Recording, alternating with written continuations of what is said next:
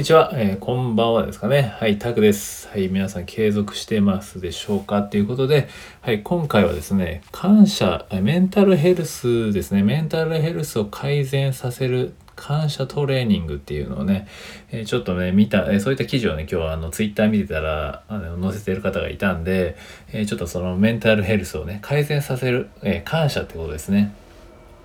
ね、めちゃくちゃいいなと思ったので、ちょっとシェアしたいと思います。えー、まあ、それがですね、まあ、科学で裏付けされたっていうね、1日わずか15分でメンタルヘルスを改善させるっていうことですね。うん。やっぱりだこう、やっぱりなんか誰でもこう感謝するのってやっぱ気分いいじゃないですか。ね、でもこれがね、何ですかね、実際こう科学的に実証されたことはやっぱりこれまでなかったみたいなんですけど、まあね、オランダの大学の方がですね、心理学者ですかね、心理学者の方が、こうメンタルヘルスの、えー、専門家の方とかとかな、はい、研究してね、こう実際にこう意識的に、え、感謝をすることが、えー、メンタルヘルスを改善させるっていうのがね、え確かめられたそうです。うん。で、まあこれ実際にいろいろね、こう試したみたい、いろいろな実験をしたみたいなんですけどね、例えばこう日記をつけてね、その日に起きた嬉しかった出来事とかをその理由を書いたりとか、えー、ね、普段のね、何気ない日常でね、幸せに感じること、はい、当たり前になっていることを見つけて、まあそれがなくなってしまったことをね、え、考える、想像してみるとか、まあ自分に対してね、何かいいことをしてくれた人に感謝の手紙を書いたりとか、まあメールとかしてみたりとかね、とにかく出来事だね、今日、今日あった出来事とかね、人生で出来出来あった出来事で、まあ人々にね、人々と出会った一言とか、出来事とかに感謝する、まあそういったことをね、詳しく書き出すみたいなこととかをやったりして、まあ毎朝5分間物事に感謝する姿勢を持とうと意識するとかね、えー、そういうことをね、やってみたいなんですよね。1日あたりだいたい15分ぐらい。っていうふうふうにやってみてで、まあ、2つのグループに分けてそういう実験をしたそうなんですよね。でまあそういった結果 3, つ 2, つ 2, 2つじゃないですね3つでしたね2つ目がね2つ目のグループが、まあ、自分へのご褒美ってことですね5つの自分へのご褒美っていうのを実行させてみたみたいですね。うん、例えば特別なことだったりとか、まあ、好きなことをやったりとか、まあ、自分を癒すためのねあとは趣味に時間を費やすとか散歩に行くとか まあ、そういったなんか自分へのご褒美っていうもので、えー、試したグループですね。ご褒美を自分に与える。で、3つ目のグループがこう何もしない対象グループみたいですね。何もしない、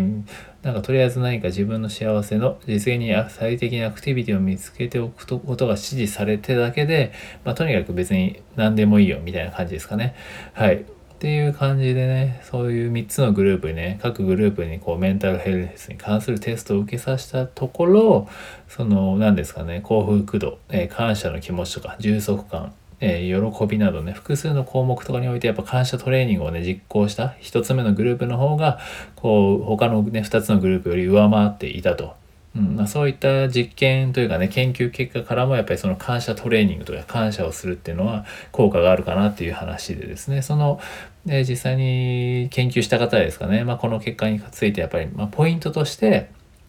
まネガティブな経験を無視するのではなくて、まあ、困難やね心理的な苦痛に向き合いつつ人生のいい側面に感謝の気持ちを持つことですと。まあ、それこそが精神の回復力であるレジリエンスですね。よく言いますね。レジリエンスの本質だと言えますっていうふうに話していたそうです。うん、でこれまあ研究チームの方がねこうやって踏まえるとこう感謝のトレーニングをこう、ね、自分で行うことによって、えー、な15分ですね1日15分でもいいのでそういったことやると、えー、メンタルヘルスに改善があるよと。はいなんかこれね、無料アプリとかも開発されているそうなんですけどね、それはちょっとまあわかんないですけど、ま、ただそういった話があったんですよね。こう、やっぱり意識するって大事ですよね。感謝するって、まあね、してると思うんですよ。日々の中でもね、何か小さいことでも、え感謝してるとは思うんですけど、やっぱりそれ意識して、その感謝をする時間を取る。まあ、寝る前にね、今日一日、えー、こうね、無事に生きれた、まあ、大げさに言うと一日生きれた、無事にね、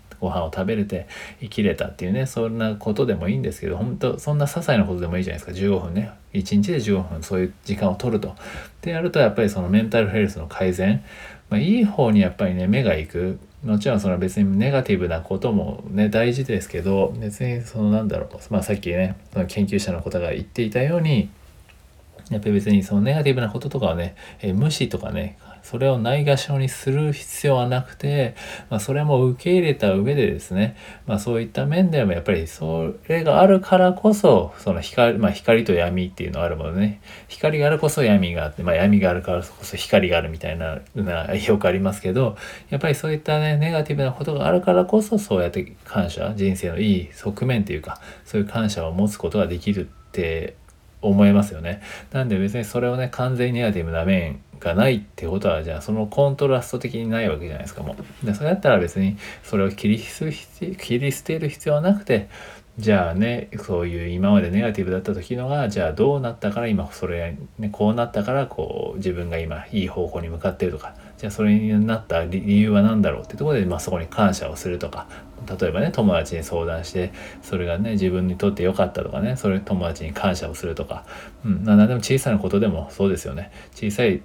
出来事、まあ、いっぱいあるじゃないですかもう今感謝することもねこんだけ便利な世の中ですからね。うん、っていうことで、まあ、ちょっとしたそういう一日の、えー、ね、短い時間でもそうやって感謝をすると感謝の時間を取ると、えー、ね、そうやってメンタルヘルスとして改善されるというふうに、えー、そういう実際のね、え科学で、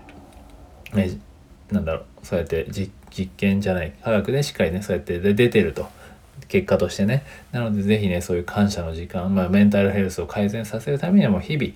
まあ、改善じゃなくてもね日々そういうのをやっていくだけでもね違うとは思うのでこう日々ねこうやってこうたった少しの時間でもいいので、えー、感謝のトレーニングっていう風な感じでねいろいろと試してみていってみてはいかがでしょうかということでねはい今日はそういうないい記事があったのでメンタルヘルスってとこでお話しさせていただきました。はい。ということでね、はい、今回は以上です。はい、感謝ね、えー、こうやってね、話せることも感謝ですからね。で、こうやって、まあ、もし聞いている方がいてくれたら、もうそれも感謝ですし、とにかくそうやって、こうやって言葉を発せられるだけでもやっぱり感謝できることですからね。はい、そういった意味でも僕は今日ね、今 メンタルヘルス改善したということで、はい、っていうことにしておきます。はい、ということでね、今回もありがとうございました。では、失礼いたします。